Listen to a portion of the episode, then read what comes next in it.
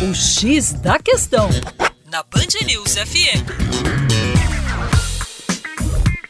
Olá, ouvinte Band News. Como vai? Tudo bem?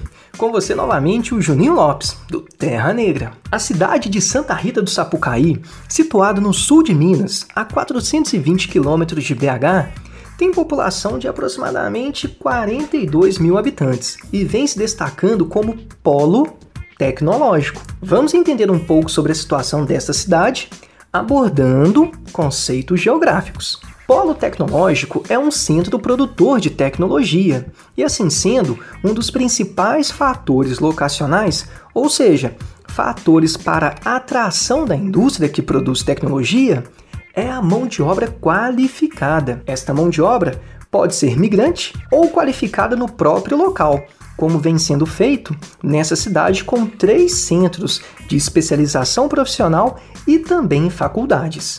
Além disso, vários incentivos foram criados no município para a instalação dessas empresas, como redução de impostos e investimento em infraestrutura, gerando as chamadas vantagens comparativas.